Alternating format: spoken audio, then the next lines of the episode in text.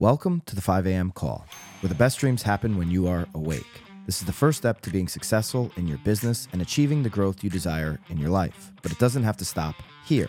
It's why we created BAMX, our platform for you to be the professional you need to be in this uncertain market. Not articles behind a paywall that only pontificate what you should think and do, but education that actually shows you how to do what you need in today's market. Every day, we continue to add more content to BAMX and our private Facebook community. Content that works, content that our members have exclusive access to daily. That's why over 1,500 of you in climbing have joined us in BAMX. Use code 5AM and join the thousands of agents taking their business to the next level today. Code 5AM for 10% off. See you in BAMX. Good morning, 5 a.m. Club. I'm Paul Zweben from the Zweben team of Douglas Elliman coming to you live from New York City. Today is Friday, the 8th of December, 2023. A family of four out of towners go to a four star restaurant in New York City.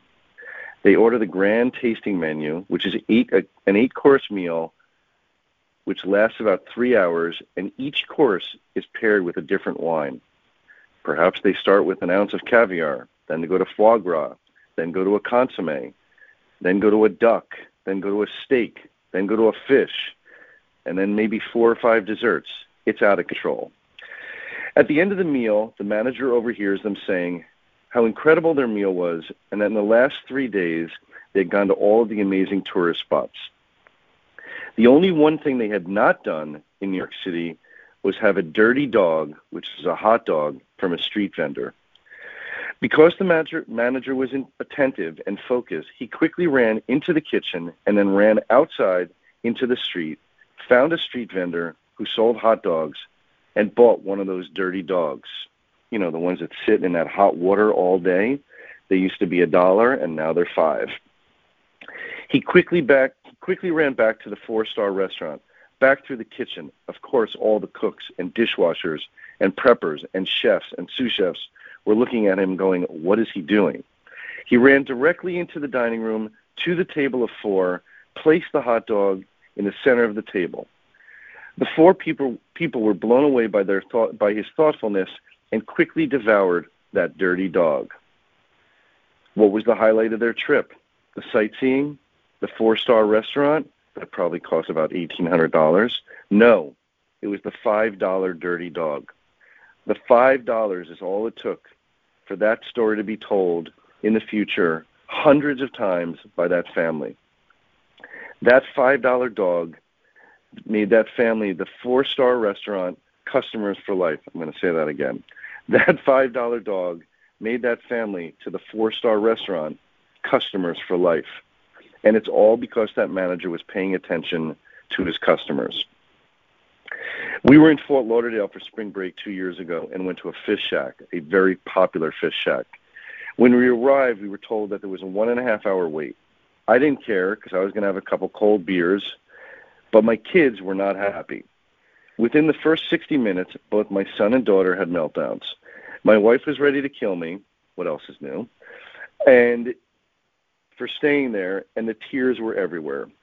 One of the managers saw our debacle and came over and said that he was having the chef make something yummy for the kids. Two minutes later, he came out with an order of crispy hand cut fries and homemade ketchup. Disaster averted. Why? Why was it diverted? Because the manager was paying attention. Those fries and homemade ketchup probably cost a dollar seventy-five to make. You know what? Us customers for life. So every time we go back to Fort Lauderdale for spring break, we're going to go back to that fish shack. Back in the day, when I was in the restaurant business, there was a law that said that you could not take unfinished bottles of wine home. If you bought the bottle in the restaurant, you had to finish it in the restaurant or just leave it there for the staff. You couldn't take it home because our license was only for on premise consumption.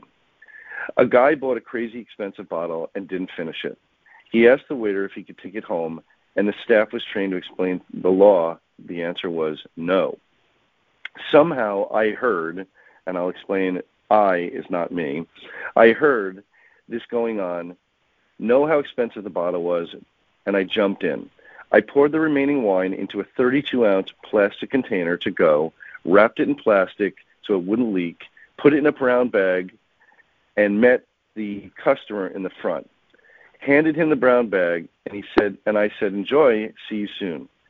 He asked what I did, and I just looked at him and said, "Please, whenever you need a reservation, just call me." Wink, wink. He started to come every week and order these crazy bottles of wine. We made him a customer for life. That was that story was one of my former business partners and dear friend Spencer Rothschild, who helped me with this speech. Finally, going out. Um, finally, we served shrimp chips and peanut sauce to our guests at two of our Thai restaurants called Rain. One was on the Upper West Side, one was on the Upper East Side of New York City. On Passover, many customers could not eat the shrimp chips, including Spencer's dad. So what did we do?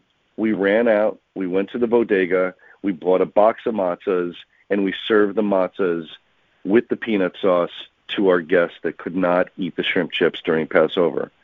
What did that do? It made them customers for life. There's a bar on the Upper East Side called Dorian's. It's been there since 1960. They own the building. They're doing something right.